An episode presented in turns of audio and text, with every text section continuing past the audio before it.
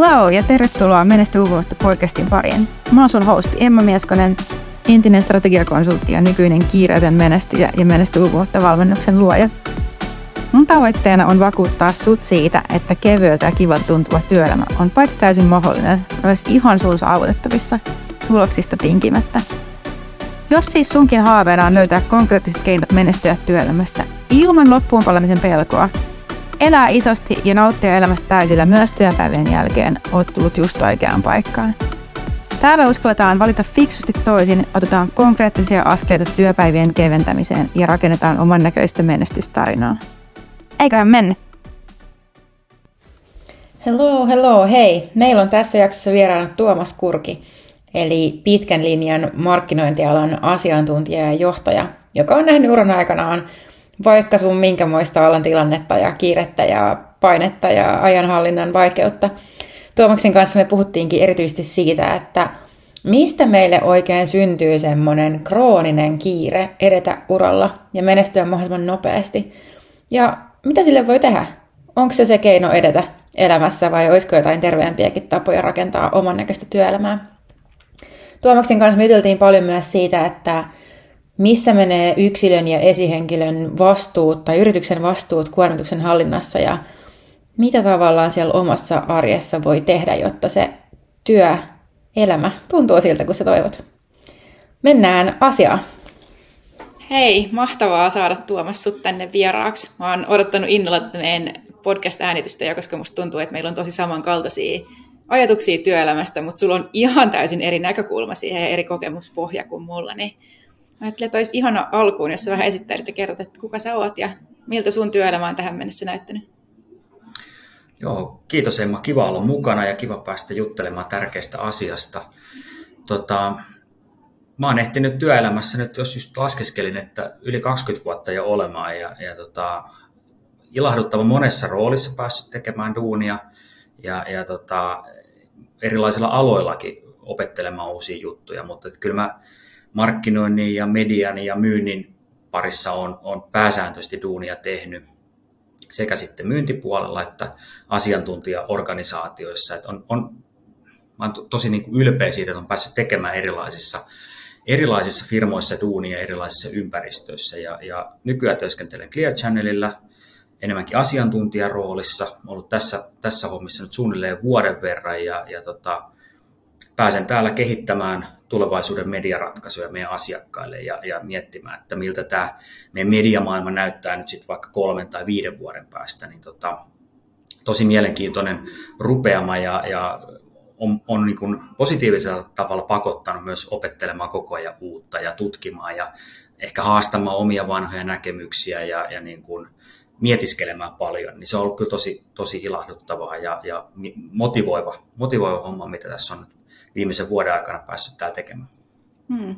Ihana kuulla, jotenkin varsinkin kun tuo media- ja markkinointikenttä on niin semmoinen, joka näkyy meille kaikille jossain muodossa. Kaikkihan meistä kuluttaa jotain mediaa ja näkee, että ne tuolla maailmalla, maailmalla niin kuin menee.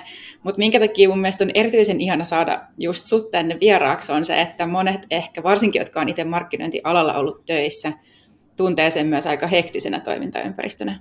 Semmoisena kenttänä, Joo. missä deadlineit on yleensä aika nopeita tai lyhyitä ja asiakkaat tietenkin vaatii paljon, koska se kaikki menee julkisesti kaikkien muidenkin nähtäväksi ja se niin kuin työrytmi tuntuu olevan semmoinen tosi tiivis. Ja säkin varmasti paljon kuulet aina näitä tekosyitä, no tekosyitä on aika vahva sana heti alkuun, mutta paljon sitä pohdintaa, että ei meidän alalla voi hidastaa, ei meidän alalla voi hallita työtä, että nämä deadlineit ja asiakas toiveet määrittelee, niin onko tämä sun kokemus markkinointialasta vai miten sä oot niin ollut siellä oikeasti tosi monessa roolissa ja nähnyt vähän niin kuin sen koko kauneuden, niin miten sä itse kuvaat sitä? No kyllä se varmaan pitää aika hyvin paikkansa. Ehkä se toisaalta on myös osa sen alan ikään kuin viehätystä tietyllä tavalla. Mm, se se rytmi on tosi nopea, se, se on dynaaminen ala, missä, missä sattuu ja tapahtuu ja, ja mä luulen, että se on niin kuin siinä on myös paljon hyvää, mutta että tietysti ne lieveilmiöt myös tulee sit siinä mukana, että, tai sanotaan, että se varmaan vaatii sit myös alalla työskenteleviltä ihmisiltä taitoja, että millä sitä, millä sitä niin kuin aikataulurumbaa ja työn kuormitusta sitten hallitaan, mutta että mä oon itse viihtynyt alalla tosi pitkään ja, ja niin kuin tykkään tavallaan siitä, että paljon sattuu ja tapahtuu ja, ja tiedän, että paljon muitakin ihmisiä on alalla sen takia, että, että jotenkin se vetoaa siihen omaan tapaan työskennellä. Mutta sitten on tietysti myös ihmisiä, joilla se ei varmaan sovi ja, ja niin kun, mm. jotka haluaa työskennellä vähän erilaisessa ympäristössä ja, ja sehän on ihan täysin ok, mutta, että, et, mutta et vastaus on kysymykseen, että joo, olen huomannut ja, ja se kuuluu varmaan tähän bisnekseen ja en usko, että se tulee ainakaan hirveästi vähenemään, että, että kyllä mm. varmaan tahti tulee vähintään pysyä samana, ehkä jopa vähän tiukkenemaankin, ja se sitten tarkoittaa taas työntekijöiden osalta, että pitää sitten opetella vähän uusia taitoja myös sen, sen niin kuin, että miten sitä omaa aikataulua sitten hallitaan. Mm. Niinpä, ja mä oon aika samaa mieltä tuosta, että koko meidän työelämä varmaan tästä koko ajan vaan tiukkenee ja tahti kiihtyy, jos ei sille mitään tehdä. Ihan vaan jo siksi, että kaikki niin kuin digitaaliset keinot menee koko ajan niin hirveät vauhtia eteenpäin, että vaan se, että pysyy perillä siinä, kentässä vaatii tavallaan sitä, että, että itsekin hyvin aktiivisesti ää, niin kuin tavallaan kehittää sitä omaa tekemistä ja pysyy siinä rytmissä. Ja mun mielestä on just nimenomaan tosi kuvaavaa, mitä sä sanot tuosta markkinointialan niin kuin houkuttelevuudesta. Et sanotaanko, että ehkä se ei ole niin kuin, ää, kaikista nuorimmille ihmisille ollut samalla tasolla kuin, tiedätkö, lääkistä tai oikista tai muut tämmöiset haavekuvat. Mutta sitten taas itse tuolla kauppiksen käytävillä, kun on pyörinyt, niin siellähän sitten taas markkinointiala nimenomaan nähdään tosi semmoisena, just mitä sanoit, nopeatempoisena, semmoisen, missä pääsee nopeasti etenemään uralla, pääsee itse näyttämään tosi paljon sitä omaa osaamista, saa sitä vastuuta. Ja toihan on se, mikä monella semmoisella niin nälkäisellä, kunnianhimoisella nuorella on tosi tärkeä juttu. Että pääsee hakemaan niitä kannuksia työelämään ja pääsee näyttämään just sitä, että hei, tällainen tyyppi mä oon ja tähän mä pystyn. Ja sitten vielä niin markkinointialalla se added bonus siellä, että varsinkin jos tekee jotain siellä niin kuin luovan puolen tai ihan sitä niin kuin mainoskonseptointia, niin sen saa tarvit niin kuin halutessaan, tai jos oikein mahdollisuus osuu kohdalle, niin sen saa tuonne katukuvaan kaikkien nähtäville tai nettiin pyörimään sille, että sun kaveritkin kommentoi sun työtä, niin toihan on niin kuin mielettömän houkutteleva mahdollisuus tosi monelle. Se on just näin. Mä luulen kanssa, että se tietynlainen julkisuus siinä, niin kuin on varmaan yksi osatekijä siinä kiehtovuudessa, mm. että niitä omia, oma, omaa kädenjälkeä ja omia ajatuksia ja muita niin pääsee sitten parhaassa tapauksessa niin kuin ihastelemaan tuolta median kautta myös, että mitä on ollut, päässyt sitten tekemään. Niin kyllä mä uskon, että sillä on myös niin kuin osa siinä ja, ja sehän kuuluu tähän. Se on, niin kuin, mm. pitää olla myös ylpeä siitä, mitä tekee ja se, että siitä tulee julkista, niin, niin tota, se varmaan motivoi kyllä tekemään niin kuin entistä parempaa duunia ja on tärkeä osa tätä, tätä kokonaisuutta. Niinpä. Mutta samaan aikaan tietenkin, kun puhutaan nyt tästä kuormittumisen teemasta ja hyvin, niin kuin hyvinvoinnista ja oman työn hallinnasta ja muusta, niin mikä sitten tuossa on tavallaan se sudenkuoppa tai riskitekijä, mitä sitten ehkä itse näkee, on just se, että kun tulee tämmöisiä nuoria kunnianhimoisia tyyppejä, joilla on hirveä etenemisen tarve, on niin kuin halu näyttää, palo tehdä enemmän, jotenkin se semmoinen tiedätkö, no just, että halutaan näyttää, että hei mä pystyn vielä parempaa kuin nuo edelliset tyypit ja mä etenen vielä nopeammin mun uralla ja mä haluan tehdä isoja juttuja heti, vaikka ehkä se oma osaaminen on aika pientä vielä, niin semmoinen niin näyttämisen halu on aika suuri. Mä uskon, että säkin oot nimenomaan johtorooleissa pitkin sun uraa nähnyt tämän kaltaisia ihmisiä, jotka haluaa edetä uralla, niin mitä keinoja sä vinkkaisit, miten tuosta tavallaan miten sitä omaa tekemisen tahtia kannattaa rytmittää niin, että oikeasti pystyy tähän kaikkeen, ilman että sit siellä on se vääjäämätön uupuminen edessä? Hmm. Se on tosi hyvä kysymys ja mä luulen, että sitä niin kuin, siihen varmaan tarvii tietyllä tavalla tukea sit siltä työyhteisöltä ja omalta läsi, lähiesihenkilöltä ja mm. miksei kollegoiltakin, jotka, jotka tavallaan sitten vaikuttaa siihen yrityksen kulttuuriin ja siihen, miten niin työtä lähestytään, mutta että tätä mä itse jonkin verran miettinytkin, että, että, että kyllä varmaan se nykyyhteiskunnan tietynlainen kiire heijastuu myös niin kuin mm. urakehitykseen ja, ja myös niihin siihen odotukseen, kuinka nopeasti pitäisi pystyä etenemään uralla. Ja mä oon tästä aika paljon niin kuin omien kollegoiden kanssa tässä matkan varrellakin jutellut ja, ja omien tiimiesimiesteni kanssa, kenen kanssa on päässyt tekemään duunia, niin et ehkä semmoinen tietty maltti olisi varmaan ihan hyväksi, että, että kun sitä omaa uraa ja osaamista rakentaa, niin, niin malttaisi mennä askel askeleelta, eikä hypätä tavallaan niin kuin liian nopeasti uusiin rooleihin ja uusiin mm. haasteisiin, koska mä uskon, että se, se varmaan niin kuin sit jossain kohtaa pieni rekyyli voi tulla takaisin, että sitten huomaa, että se perusta ei olekaan riittävän vahva.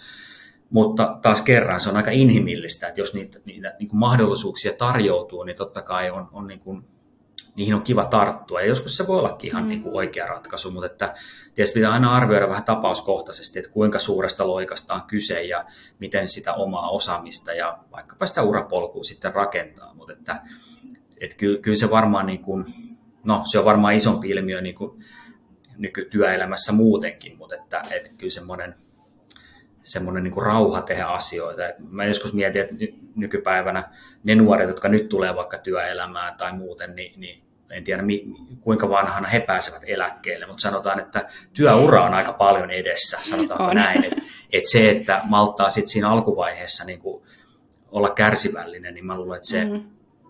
se varmaan niin kuin on hyvä asia sit sitä, työ, niin kuin sitä loppupuolta ajatellen, koska, koska tota, vuosia on paljon, mitä, mitä sitten pääsevätkö nykyään niin kuin nuoret enää eläkkeelle ollenkaan, en mä tiedä, mutta että se on vähän erilainen kuvio kuin vaikka sitten 20-30 vuotta sitten, että, että työelämä muuttuu myös tältä osin. On. Joo, ja mulla tuli tuosta mieleen, me ollaan, mun oma kaveriporukka on tässä 30 molemmilla tienoilla, ja me ollaan paljon puhuttu siitä, että kun ympärilleen katsoo, niin tuntuu, että ihmiset tekee ihan mielettömän nopeita urasiirtoja sieltä hmm. niin 25 ja 35 vuoden välillä. Et tuntuu, että tittelit vaihtuu koko ajan ja työnantajat vaihtuu koko ajan. Koko ajan niin kuin haetaan isompia saappaita ja vastuita ja just semmoinen niin kuin eteneminen, mikä näkyy ulospäin, on ihan mielettömän suurta. Mutta eihän se työura mitenkään lopu siihen, kun sä täytät 35. Mm-hmm. Et me ollaan niin tässä pohdittu, että mitä siinä kohtaa tapahtuu. onko se enemmän se, että ihmiset just löytää sen sisäisen rauhan, on niin löytänyt sen roolin, mikä kiinnostaa, ja etenee niin kuin sitä reittiä tavallaan, mikä siinä kohtaa on valikoitunut. Vai niin kuin mitä siellä, mitä tuossa välissä tapahtuu, että mikä siinä onkin, että tavallaan niin kuin työuran alkupää näyttää usein niin levottomalta ja hektiseltä. Ja sitten jotain tapahtuu. Onko sinulla tuohon jotain ajatuksia? Tämä oli nyt ihan tämmöinen top of mind ajatus tässä kohtaa. Niin, ehkä se tulee vähän sitä niin kuin elämän kokemusta ja, ja niin kuin, kun sitä vähän aikaa näkee, niin, niin mm. ehkä, ehkä ymmärtää ja näkee asioita taas vähän eri tavalla. Että ehkä jos katsoo taas positiivisesti, niin ehkä siinä on varmasti hyvää tervettä innostumistakin siinä työuran alussa, kun pääsee, niin kuin, pääsee niin kuin duuniin ja, ja toivon mukaan tekemään sellaista työtä, mistä todella tykkää, niin se, se imu ja se drive on aika kova ja, ja silloin mm. ehkä sellaista tietynlaista vauhtisokeutta syntyy niin kuin helpommin ja sitten kun sitä kokemusta kertyy, niin osaa ehkä hahmottaa vähän eri tavalla asioita, että, että siihen se varmaan liittyy, että, että miten se mm. ajatusmaailma, mm. onko se sitten tapahtuuko se sitten siinä 30 nurkilla vai 40 nurkilla vai se on varmaan aika henkilökohtainen asia, että missä kohtaa ikään kuin rupeaa sitä, sitä niin kuin omaa ajatusmaailmaa peilaa vähän uudella tavalla. Mutta niin kuin mekin ollaan juteltu, niin, niin kyllä mä ainakin itsessäni tunnistin sen, että en mä osaa sanoa missä vaiheessa omaa työuraa, niin se nyt tarkalleen tapahtui, mutta, mutta mm. kyllä mä sen tunnistan, että, että kyllä oma niin kuin lähestymistapa työelämään ja, ja niin kuin siihen työhön, niin on, on se varmasti muuttunut ja, ja toivottavasti parempaan, parempaan suuntaan. että kyllä mä, kyllä mä silleen omat, omankin työuran alussa tunnistan tuon, että et, et, kyllä silloin oli ehkä sellainen hirveä kiire mennä niin kuin eteenpäin ja, ja niin kuin mm. jotenkin sitä, se oli, se oli tosi vahva se kunnianhimo ja semmoinen niin kuin eteneminen ja, ja, ja niin kuin, nyt, nyt sitä osaa ehkä pikkasen enemmän niin kuin puntaroida, että mitä haluaa työssä, työssä niin kuin tehdä ja, ja ehkä niin kuin arvot ja kaikki tällaiset tulee voimakkaammin sit siihen keskusteluun mukaan, mutta ehkä se liittyy sitten siihen kokemuksen saamiseen sitten niin kuin isommassa kuvassa. Mm. Just näin, jotenkin ehkä jos me reflektoin tavallaan sit omaan polkuun, niin musta tuntuu, että ainakin niin kuin omalla kohdalla semmoinen uran alkuvaiheen levottomuus ja semmoinen hirveä kiire näyttää, liittyy tosi pitkälti myös siihen, että ei aidosti vielä tiennyt, mitä haluaa tai mitä kokee itse hmm. tärkeäksi. Ja sen takia pyrkii ehkä pitämään vähän niin kuin ovia auki joka suuntaan ja näyttämään joka suuntaan, mitä kaikkea osaakaan. Vähän sillä ajatuksella, että no mut hei sit kun mä päätän, että mikä näistä on se mun reitti, että ketä mä oikeasti haluan vakuuttaa tai millä alalla mä haluan edetä, niin mä oon jo näyttänyt vähän niin kuin joka suuntaan, että kuka mä oon ja mitä mä pystyn tekemään. Ja nyt jälkikäteen, kun katsoo niin kuin muutamia vuosia, vuosia taaksepäin, niin toihan on ollut se kaikista kuormittavin tekijä. Että et ei se niin kuin kuormitus ole tullut siitä, että olisi kovatahtisesti tehnyt jotain, mistä nauttii, vaan siitä, että on tehnyt kaikkea muutakin siinä ympärillä. Eikä oikein niin kuin osannut tavallaan tunnistaa, että no mikä täällä on niitä tekijöitä, jotka tulee todellisuudessa viemään mua eteenpäin. mitkä on niitä, mitä voi karsia. Eikä ole todellakaan varsinkaan silloin ihan ihan uran alkuvaiheella niin osannut kieltäytyä oikein mistään kenellekään, vaan jotenkin ajatellut, että jos joku pyytää tekemään jotain, niin kyllä hän tietää paremmin, että okei, tämä kuuluu mun rooliin, että tämä kuuluu mun tontille ja tällä on kiire. Ja sitten taas mitä tietoisemmin on itse tehnyt sitä oman roolin rajaamista, ihan työpaikkaa vaihtamatta, mutta on vaan niin alkanut miettiä, että no hei, mikä se mun työn oikeasti ydin on tässä, tässä kentässä, mitä mun kuuluu saada aikaiseksi. Ja sisäistänyt vähän sen, että mistä se oma vaikuttavuus siinä tontilla tulee. Mm. Niin se on tavallaan tuonut sen, että sit on oppinut pikkuhiljaa myös kieltäytyä ihmisille se, että hei, kiva kun sä pyysit tota, mutta se ei oikeasti kuulu mun rooliin, että joku muu varmaan olisi parempi auttamaan. Ja toi on tuonut sitä rauhaa. Se ei ole yhtään hidastanut sitä mun etenemisen tarvetta vielä niin kuin silloin nuorempana, mutta se on tuonut sitä rauhaa siihen, että mä tiedän, että suurin osa mun ajasta kohdistuu semmoisiin toimiin, jotka vie mua eteenpäin. Mm. Eikä niin, että se kaikki häly jotenkin hukuttaisi sinne alle. Joo. Joo, se on, y- y- tässä kun kirjoittelin vähän muistiinpanoja etukäteen, niin priorisointi oli yksi, yksi sellainen avainsana, minkä mä tuohon itselleni kirjoitin, että mä uskon, että sen, sen taidon niin kuin kehittäminen mm. on, on, niin kuin, on jo nyt tärkeää ja tulee olemaan jatkossa vielä enemmän tärkeää, että, että osaa priorisoida sitä omaa työtään. Ja, mm. ja niin kuin jossain tapauksessa se tarkoittaa sitä, että pitää niin kuin, sanotaanko asiallisella ja oikealla tavalla pystyy myös kieltäytymään tai ainakin, ainakin niin kuin puuttumaan epärealistisiin aikatauluihin ja, ja muuhun tällaiseen. Että, että just tuo ilmiö, mitä sanoit, että, että jos ei sitten joko osaa tai, tai halua tai mikä se syy ikinä mm. onkaan, mm. niin ikään kuin kieltäytyä vaikka jostain, jostain niin kuin epä, epärelevantista asiasta tai tehtävästä, niin, niin se johtaa helposti sit siihen niin kuin kuormittamiseen. Ja varsinkin mm. nyt tämä ala, missä itse on päässyt tekemään duunia, niin työthän ei tekemällä lopu. Et, et sitä, sitähän tulee koko ajan lisää. Ja, ja, mm. ja niin kuin, senpä takia se priorisointi on tosi tärkeä taito. Ja sehän ei tarkoita siis sitä tietenkään, että tehtäisiin niin kuin välttämättä vähemmän duunia, vaan ehkä enemmän, että tehdään niitä oikeita töitä, millä mm. on niin kuin merkitystä ja pystytään niin kuin sitä kautta, että jokainen pystyy sitä omaa työkuormaa hallitsemaan. Niin, mm. niin se on tässä tosi tärkeää, että vaatii varmaan opettelut. Kyllä mä itsekin teen sen kanssa niin kuin koko ajan duunin, että miettiä, että no, mitä mä nyt rupean tekemään ja mikä on niin kuin tärkeää ja näin poispäin, koska joskus sitten tulee semmoinen, että vau, että nyt on vaikka mitä tarjolla ja, ja näin poispäin, että, että, että se on varmaan ihan opittava taito. Jotkut on siinä ehkä jo valmiimpia kuin toiset, mutta mä ainakin uskon, että sitä voi myös niin kuin opetella. Mm, ehdottomasti samaa mieltä tuosta. Ja mä jotenkin aina tuonkin sitä esiin, että työnhallinta on oikeasti vaan systeemejä, mitkä sä laitat paikalle. Ja ne on toistettavia systeemeitä. Mm. Että ei ole ainakaan vielä itselle tullut sitä graalin vastaan, tiedätkö, että kun teet tämän tai opettelet tämän, niin sit kaikki on jatkos helppoa. Vaan se on pikemminkin just sitä, että opettelee niitä työnhallinnan taitoja, niitä priorisointikeinoja, ja sitten vahvistaa niitä siellä arjessa koko ajan. Koska kaikillehan meillä tulee niitä työviikkoja, kun samaan aikaan niin kuin asiakas, kollega, pomo ja tyyli perhe pyytää sulta jotain supertärkeää. Ja sitten sä kun mietit sitä kokonaisuutta siinä silleen, että hei, mulla, olikin, mulla oli niin kuin hyvä suunnitelma tähän työviikkoon. Mä tiesin, mitä mä haluan tehdä. Ja nyt mä yhtäkkiä revitään neljään suuntaan. Ja nyt mä en enää, niin kuin, mulla ei olekaan ihan selkeää, että kenelle näistä mä vastaan ensimmäisenä, että kuka mm. näistä nyt ansaitsee sen mun ajan tässä hetkessä. Mm. Ja jotenkin mulla ainakin se palaa aina sit siihen, ja mitä mä mun asiakkaillekin pyrin auttaa heitä tekemään, on, että löytä sen, että mikä se työn oikea ydin on. Että kene, niin kuin, mihin tarttumalla se arvo on kaikista suurin. Ja sitten joskus se tarkoittaa sitä, että siellä arjessa on tehtävä hiton vaikeita päätöksiä. Että siellä on joku niin kuin tosi kiehtova projekti, mihin sä haluaisit tarttua, joku siisti asiakkuus, mitä sulle tarjotaan, tai just joku näyttämisen paikka. Mutta samaan aikaan sulla on jo niin kuin olemassa oleva projekti, johon sä oot jo suostunut, johon sä oot sitoutunut, joka tulee hmm. työllistämään enemmän kuin, niin kuin sä ehkä toivoisit.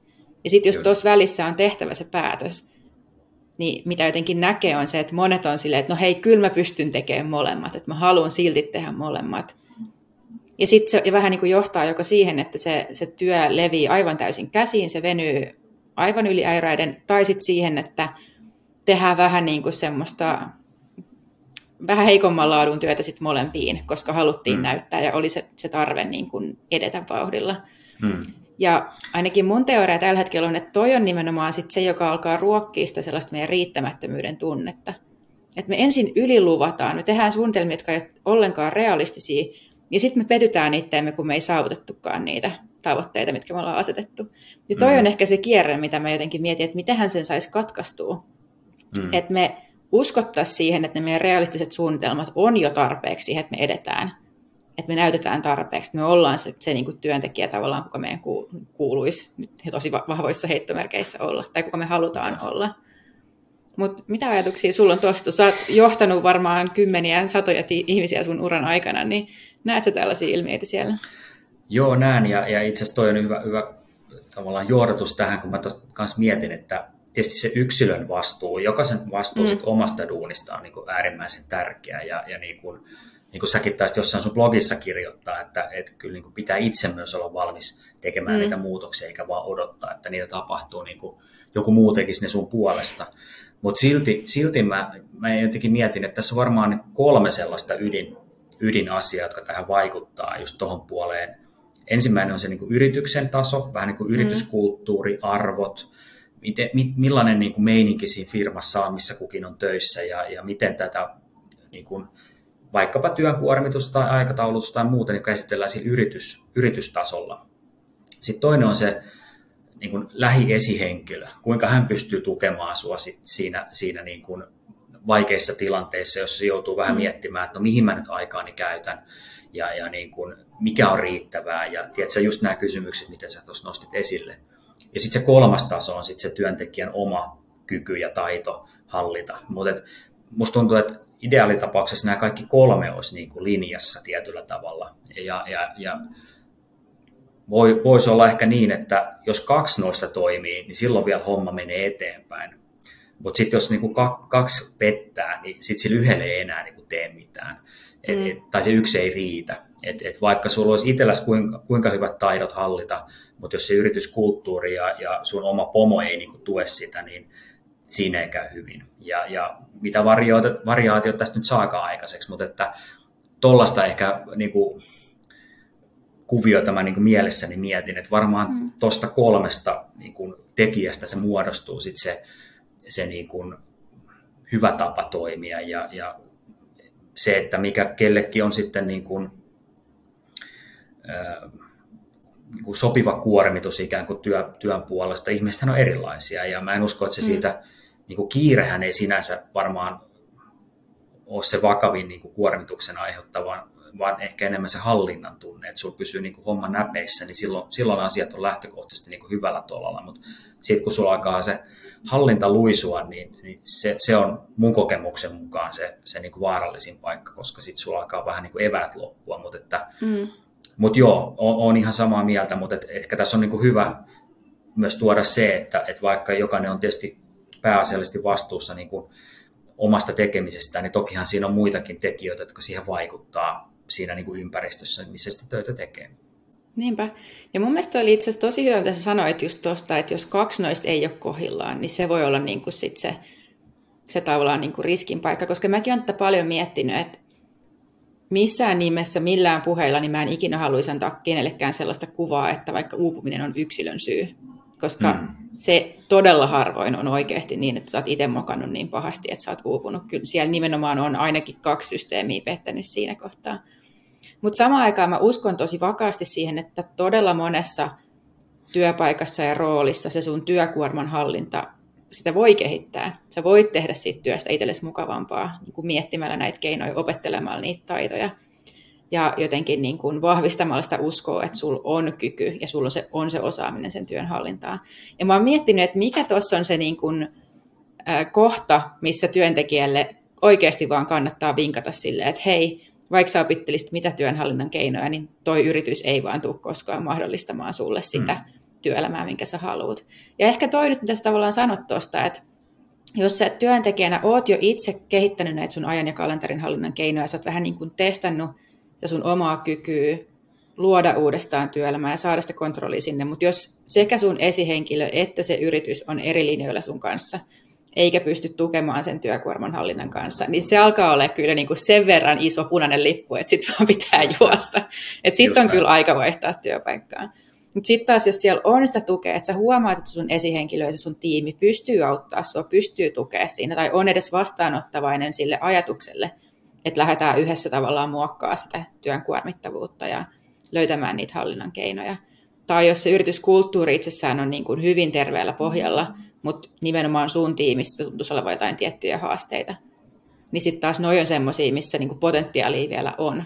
Ja silloin kannattaa panostaa siihen, että kokeilee ensin korjata niitä, ja sitten vasta loikkaa seuraavaan laivaan tai vihreämmille nummille, jos, jos mm. niin tuossa ei toimi noin korjaamisen keinot.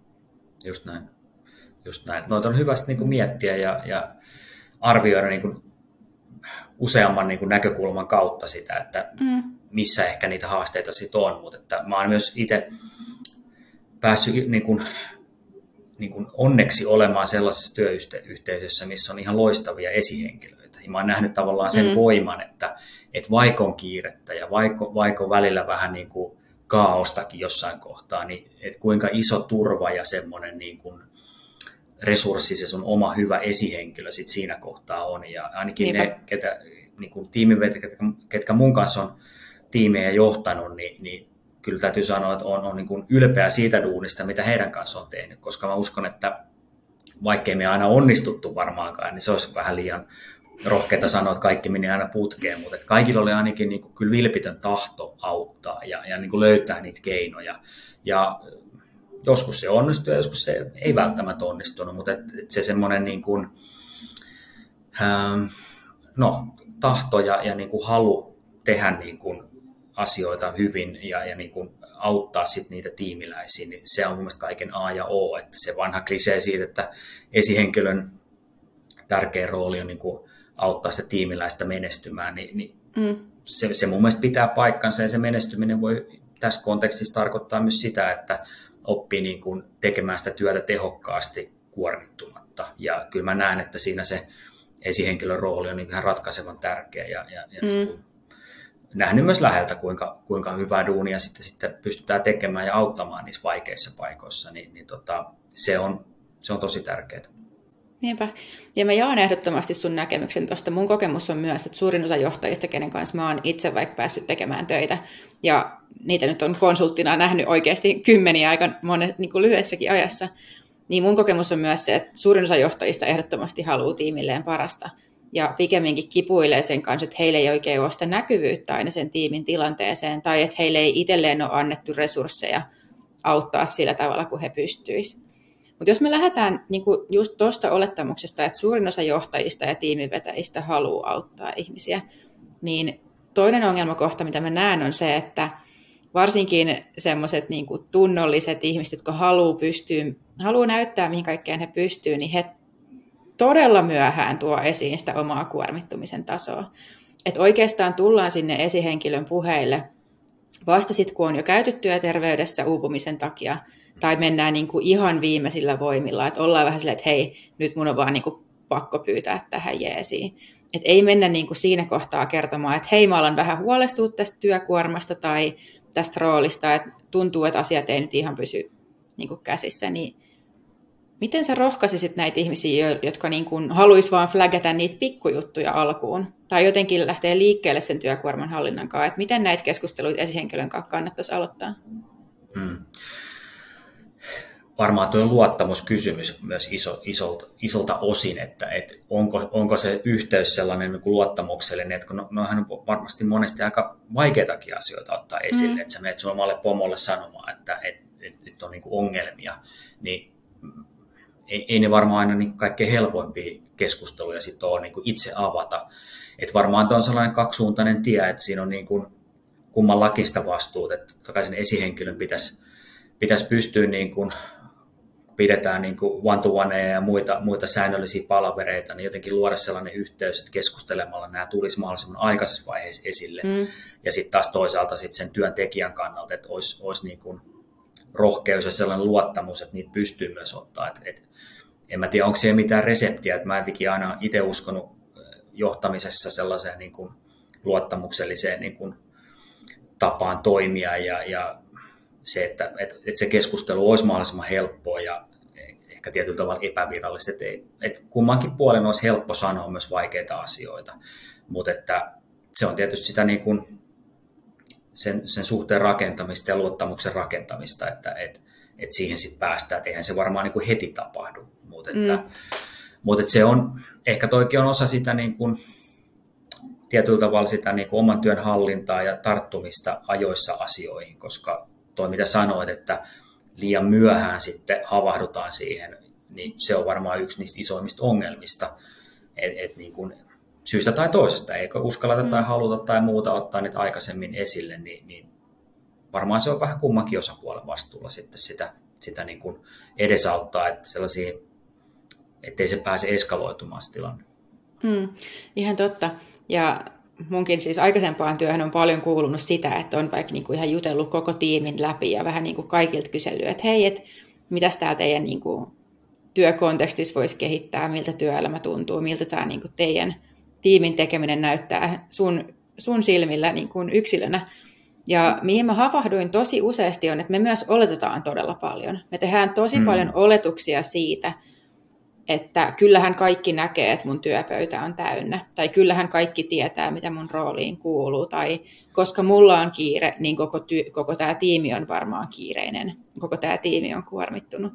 Ja mihin, mitä olen niin nähnyt, että mihin nuo oletukset johtaa, on se, että jos sä itse yksilönä oot kiireinen ja oletat, että koko muukin tiimi varmasti siis on yhtä kiireinen, niin silloinhan sä et pyydä apua, koska sä ajattelet, että ethän sen todellakaan halua kuormittaa tiimiä, joka on niin kuin itse, niin kuin itsekin jaksamisensa äärirajoilla. Ja sitten välillä ihmettelee, että, että voisiko se olla ihan vaan niin helppoa, että me kerrottaisiin siitä meidän työkuormasta ääneen. Aika monissa mm. firmoissahan on kuitenkin joku tämmöinen viikkopalaverikäytäntö, joku statuspalaveri tai joku weekly tai on joku yhteinen chattikanava tai joku. Että olisiko sitä mahdollista, että jos sitä kääntäisikin vähän siihen kulmaan, että ei niin kuin kerrota kun on ongelmia, vaan pidetään vähän niin kuin koko ajan aktiivisesti semmoista jotain äh, kuormitusmittaria tai jotain tämmöistä mm, työmäärämittaria. Mm. Että kerrotaan, että hei, mulla on, mulla on nyt aika rento työviikko, että jos tarvitte apua, niin multa löytyy näinä päivinä aikaa. Ja ensi viikko taas näyttää siltä, että sinne ei mahu mitään ylimääräistä. Että jos te haluatte multa jotain, niin pyytäkää heti. Tai että niin kuin sitä seuraava viikko, niin siellä on jo ihan liian monta asiakasta, että onko jollain muulla vähän rennompi viikko käynnissä ja voisiko ne tasoittaa. Ja tuntuu, että tosi vähän tämmöisiä, niin kuin joissain firmoissa tämmöisiä käytänteitä on ollut jo pitkään paikalla ja niitä tehdään. Mutta muuten tuntuu, että meillä on aika haastavaa myös se semmoinen oman tekemisen näkyväksi tekeminen. Olipas mm. hauska, hassut sanottu lause, yeah, mutta yeah. jotenkin me niin kuin oletetaan, tiedätkö, aika paljon, että ihmiset tietäis, mitä just sulla on työpöydällä. Mutta varsinkaan, yeah. jos se oma tiimi on niin kuin mitä tahansa yli viiden hengen vaikka, niin eihän ne ihmiset oikeasti enää tiedä, että mitä se toinen tekee päivisiä, mm. mihin sen aika siellä arjessa kuluu.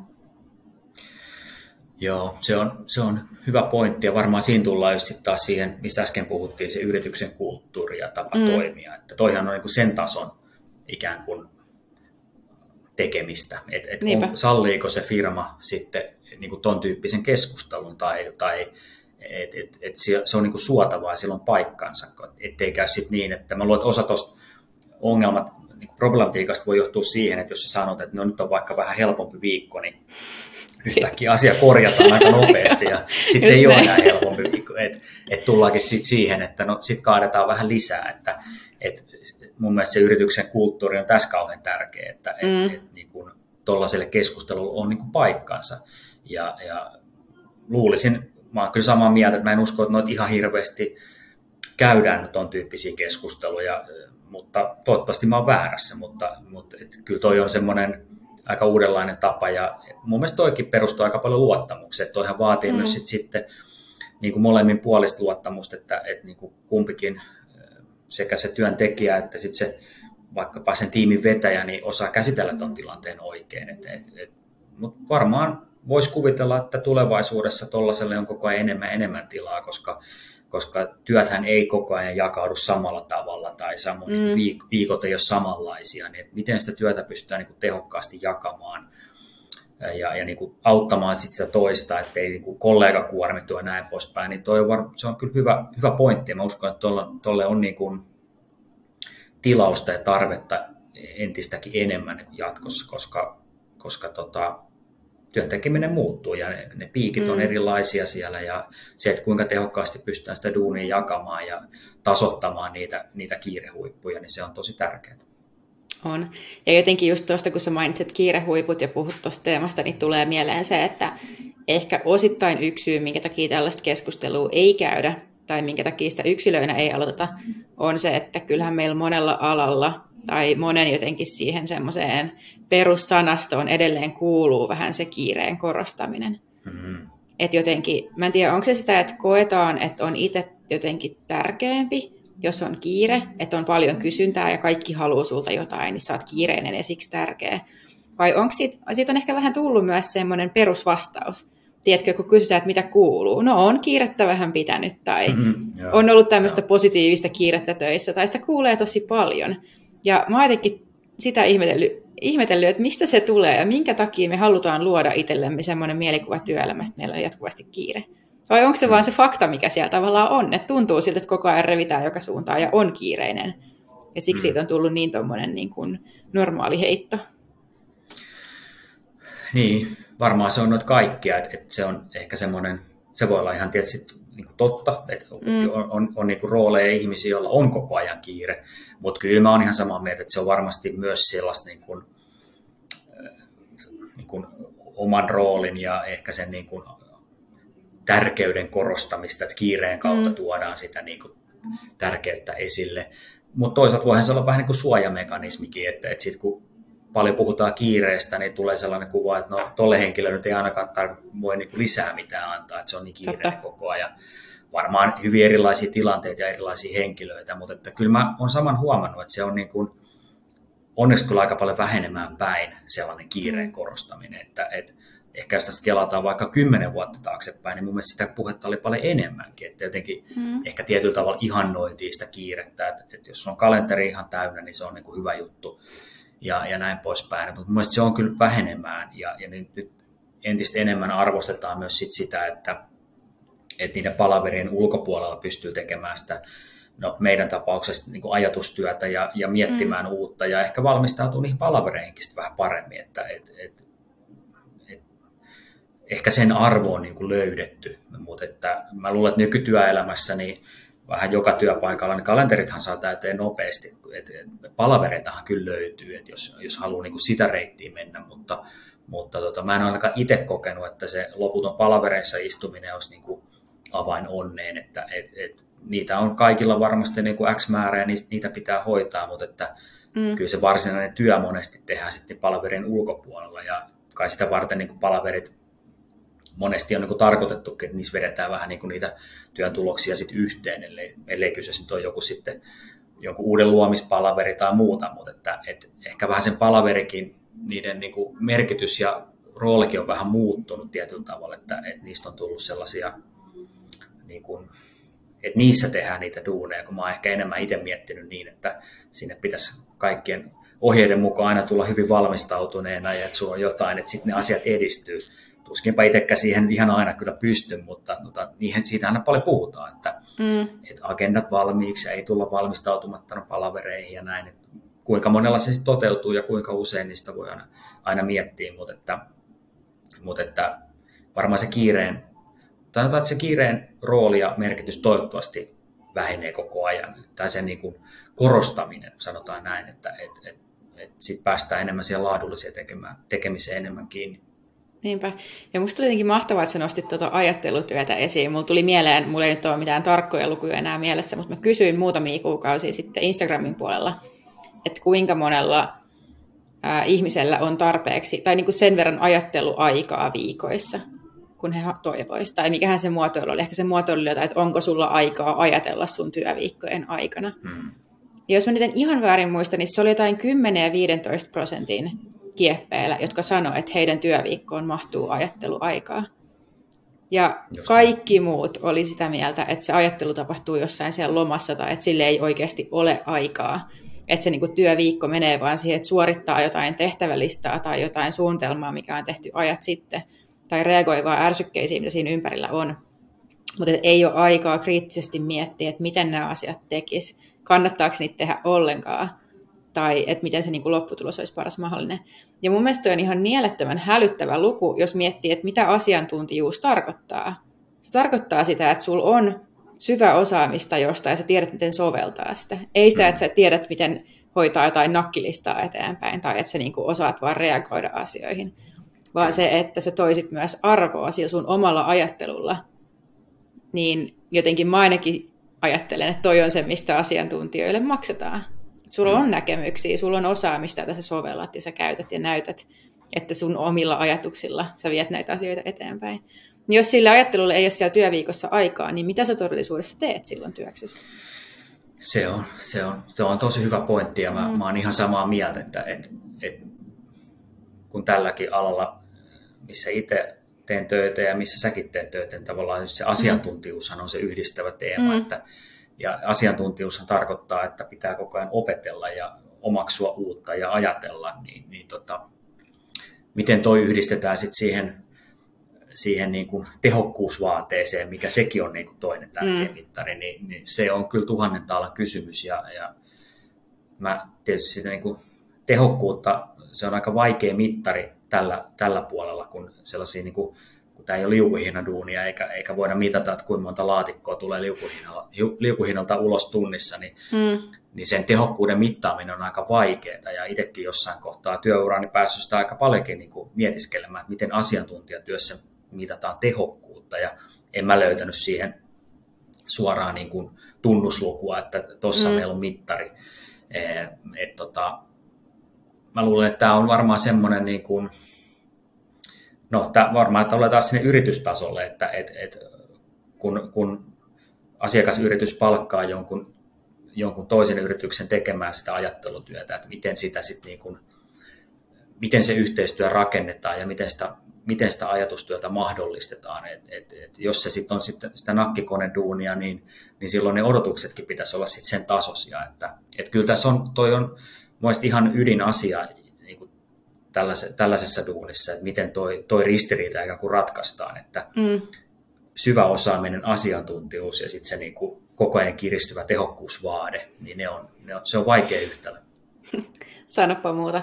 Joo, ja mä huomaan, että mun ajatukset palaa siihen, mistä me puhuttiin tuolla keskustelun alkupuolella tavallaan, että jos on hirveä tarve näyttää ja edetä moneen suuntaan, tai jotenkin niin kuin, varsinkin mm. siellä uran alkuvaiheessa, on ihan syystä halu just nimenomaan vahvistaa sitä omaa substanssiosaamista, oppii sitä alaa, oppii niitä taitoja, mitä tarvitsee siihen työhön. Niin jotenkin mulla tulee semmoinen ajatus selvästi, että no mitä jos sen sijaan, että yrittää tehdä kaiken mahdollisimman tehokkaasti, että yrittää tehdä vaikka viisi juttua mahdollisimman tehokkaasti, niin mitä jos löytäisi itselleen ne niin kuin yksi tai kaksi juttua, mitkä taas haluaisi tehdä mahdollisimman tuottavasti. Että ei mm. hakiskaan tehokkuutta, vaan hakisi tuottoa ja vaikuttavuutta. Että antaisi tavallaan itselleen sen luvan kokeilla, että hei, no mä kokeilen nämä kaksi juttua nyt rauhassa, mä syvennän omaa osaamistani näihin niin paljon kuin mä pystyn. Jos ne tuntuu väärältä, niin mä voin vaihtaa ja syventää osaamistani siihen. Eihän se ole mitenkään hukattua aikaa, mutta on ehkä niin kuin oikeasti luonut jotain arvokkaampaa siinä ajassa, kun on fokusoituneesti tehnyt jotain tiettyä juttua, kuin vähän niin kuin siis mm. repinyt itseään joka suuntaan. Mm. Ja totta kai tälleen työnhallinnan valmentajana mä toivoisin, että yksi niistä asioista sen substanssiosaamisen rinnalla, mitä oikeasti itsessään kehittäisi, olisi just ne ajan ja kalenterin ja niin kuin työnhallinnan taidot. Koska ne sitten taas on niitä taitoja, että jos ne vähän niin kuin jää siellä työuran alkuvaiheessa oppimatta, niin se rikkoo sitä sun suhdetta työelämään läpi sen sun uran. Koska sitten mm. siellä on aina se kaos jotenkin mukana. Tavallaan, että vaikka vaihtaisi roolia, vaikka vaihtaisi työtä, vaikka vaihtaisi alaa, mutta jos ei se oman työn hallinta ole kohdallaan, niin silloin sen kaauksen ja semmoisen niin kuin epäterveen tavan jotenkin hypätä liian syvälle niihin omiin töihinsä, niin vie tosi helposti mukanaan. Tai ainakin mm. se, missä, mihin mä niin kuin olen itse havahtunut itsessäni, että tosi pitkään oli helppo sanoa, että tämä meidän ala on vaan hektinen ja mun on vaikea hallita työtä, koska tämä on niin kuormittaja ja vaativa työ. Mm. Ja sitten kun vaihtoi alaa ja huomasi, että ne vaikeudet seurasi mukana, niin ei voinut enää syyttää sitä ympäristöä siinä ulkopuolella, vaan oli vähän niin kuin pakko katsoa peiliin, että okei, no mistä tämä vaativuus oikeasti tulee? Just mistä tämä työnhallinnan vaikeus oikeasti tulee? Että selvästikään se ei olekaan alajuttu. Hmm. Ja jotenkin mä oon tietyllä tapaa löytänyt rauhaa myös siitä, että kun mä oon tunnistanut, että mun omistoimintatavoissa on korjattavaa, niin silloin se korjaamisen oikeus on myös mulla. Me ei tarvitse jäädä odottamaan sitä, että se yrityskulttuuri muuttuisi tai että se ala muuttuisi tai että meidän yhteiskunta muuttuisi. Ehkä mm. tähän sun kolmen kohdan listaan voisi lisätä tuon yhteiskunnan rakenteet myös ja sen, että Toki. miten se ruokkii sitä kiirettä. Mutta mä oon niin vähän niin lopettanut tiedätkö, sen odottamisen, että nämä ongelmat korjaantuisi ja lähtenyt miettimään, mm. että mihin kaikkeen voi itse vaikuttaa. Mm. Ei se ole vielä ratkaissut näitä kaikkia haasteita, mutta se on tuonut mm. semmoisen toimijuuden siihen takaisin. Kyllä, joo, ja, ja semmoinen niin kuin tietoinen luopuminen ehkä jostain, että et, niin hyväksyy sen, että et, mm. niin kuin, et, tämä on sellainen asia, mihin, mihin mä en niin kuin, tuu panostamaan, niin mielestäni sekin on tosi, se liittyy Kyllä. siihen priorisointiin tietyllä tavalla, mm. mutta ehkä vielä niin kuin, tietoisesti hyväksyy sen, että, että tämä on niin kuin se polku, mitä mä lähden kulkemaan. Ja mielestäni hyvä esimerkki tästä on tota, aihe, mistä mä oon aika paljonkin ihmisten kanssa jutellut vuosien varrella, on se, että, että kun niin kuin uudet esihenkilöt lähtee sille johtamisuralle, niin välillä tulee vastaan tapauksia, että on kauhean vaikea luopua siitä niin kuin asiantuntijan roolista. Mm. Et, et mä, mä itse olen ehkä vähän mustavalkoinen tässä ajattelussa, että mä, mä oon aina, aina miettinyt niin, että joko sä kuljet sitä niin kuin johtajan urapolkua tai sitten sä kuulet sitä asiantuntijan urapolkua, mutta on, on niin kuin hyvin harvoja ihmisiä mun mielestä, jotka pystyy yhdistämään nämä kaksi, koska mm. ne on kaksi aika erilaista duunia ja, ja ne vaatii erilaisia taitoja ja erilaista asennoitumista ja, ja niin kuin se, se työn kuva on erilainen. Et se, että jos on niin kuin tavoite, että mä haluan olla tosi hyvä johtaja, tiiminvetäjä tai esihenkilö ylipäänsä, ja sitten samalla mä haluan olla se niin kuin kovin asiantuntija, niin mun mielestä se on niin kuin lähes mahdoton yhtälö. Ja, ja sitten sit tullaan siihen luopumisen tuskaan, että kun kummatkin varmaan kiinnostaa, niin kummasta on valmis päästämään niin kuin irti ja, ja, ja niin kuin hyväksymään sen, että no mä lähden nyt sitten kulkemaan tätä niin kuin johtajapolkua tai, tai niin kuin esihenkilöpolkua, ja sitten mä hyväksyn sen, että, että mä en ehkä ole sitten enää sen, tämän kyseisen ala, alan niin kuin kovin guru siinä firmassa tai, tai missä hyvänsä, et, et, koska se ei ole mun mielestä sen esihenkilön duuni olla, sen, sen, sillä on muut vastuut. Mutta tämä on ehkä semmoinen niin kuin, aihe tuohon liittyen, mikä mulla on ainakin tullut aika, aika monesti vastaan ja, ja niin kuin, hyvin mielenkiintoisia keskusteluja päässyt tämän, tämän tiimoilta käymään ja en mä sano, että se mahdotonta on, mutta mä, mun, mun oma kokemus, että aika harva siihen pystyy, että et, niin yhdistää nämä mm. kaksi kompetenssia niin kuin, eh, niin kuin, sille, että on oikeasti hyvä kummassakin, niin tota, se on vaikeaa. Se on hemmetin vaikeaa, joo, ja jotenkin mä huomaan, että mä yhdistän taas nyt tota siihen uran kestoon ja siihen ajatukseen, mistä sitäkin mainittiin tässä jaksossa jo, että jos tavallaan jos se meidän työura on jatkossa sen niin kuin 50-60 vuotta, katsotaan mm. ehkä se on 70 vuotta joskus, niin mm. niin kyllähän siellä ehtii tehdä vaikka mitä. Just näin. Et ei sun tarvii siinä niin kuin 2, 3, 40 edes 60 vielä tietää, että mitä kaikkea sä vielä haluat tehdä. Sun pitää vaan päättää, että mitä sä haluat nyt just tehdä, mikä nyt just inspiroi eniten, mikä nyt just kuulostaa kiehtovalta. Koska mä väitän, että ei me edes vielä tiedetä, mitä kaikkia urapolkumahdollisuuksia meillä on aukeamassa eikä se ole enää semmoinen lineaarinen urapolkuajatus ole niin oikein voimissaankaan, että mm. roolista aina jotenkin kehityttäisiin se, niin seuraavaa, että se olisi sen olisi pakko olla joku systemaattinen lineaarinen polku, vaan jotenkin niin kuin uskoo, että sä valitset tietenkin aina vahvistaa tiettyä osaamista ja se vie sua johonkin suuntaan, mutta sä voit myös aina kääntää kurssiin ja palata just vaikka sieltä niin kuin johtajapolulta siihen asiantuntijapolulle. Joo, sä oot menettänyt jotain momentumia siinä, kun sä oot luopunut siitä asiantuntijapolulle tuntijuuden kerryttämisestä, sä et ole tehnyt sitä niin aktiivisesti, mutta et saa niin kuin menettänyt sitä kykyä ottaa sitä tonttia haltuun. Ja sen sä voit tavallaan valita aina tehdä uudestaan.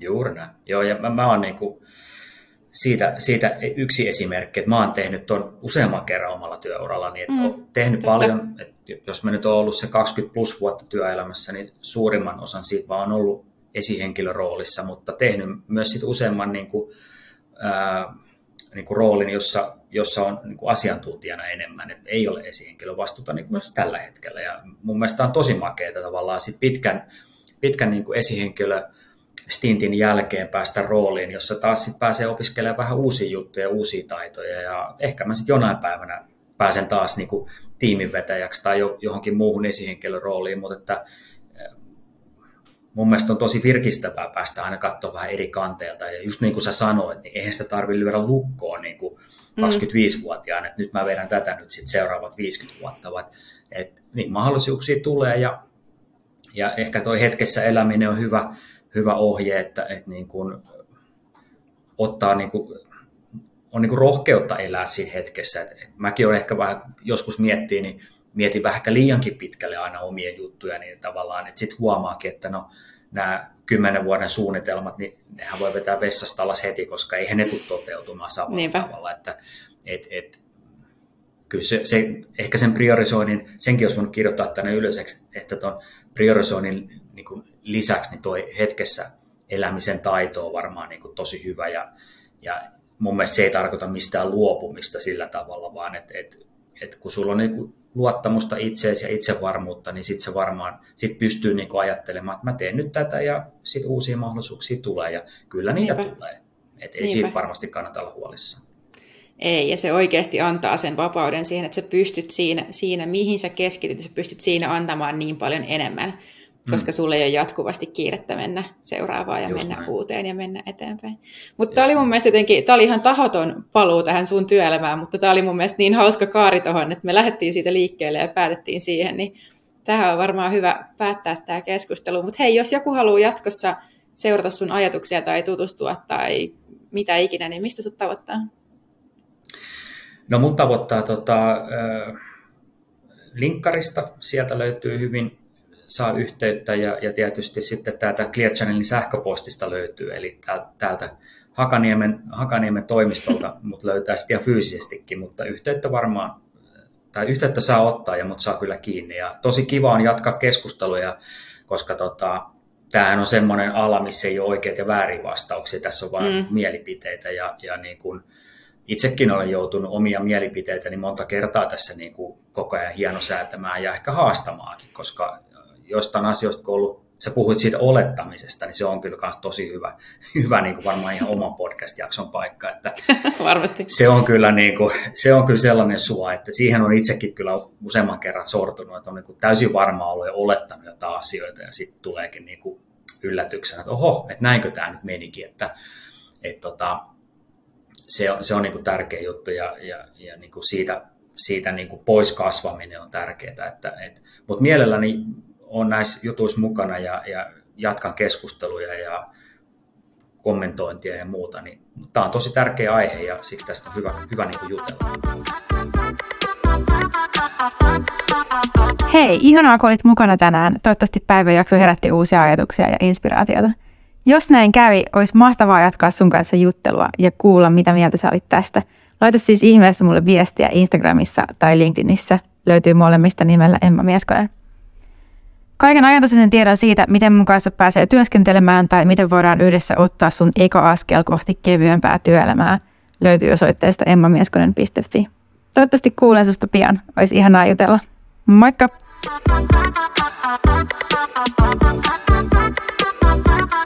Thank you.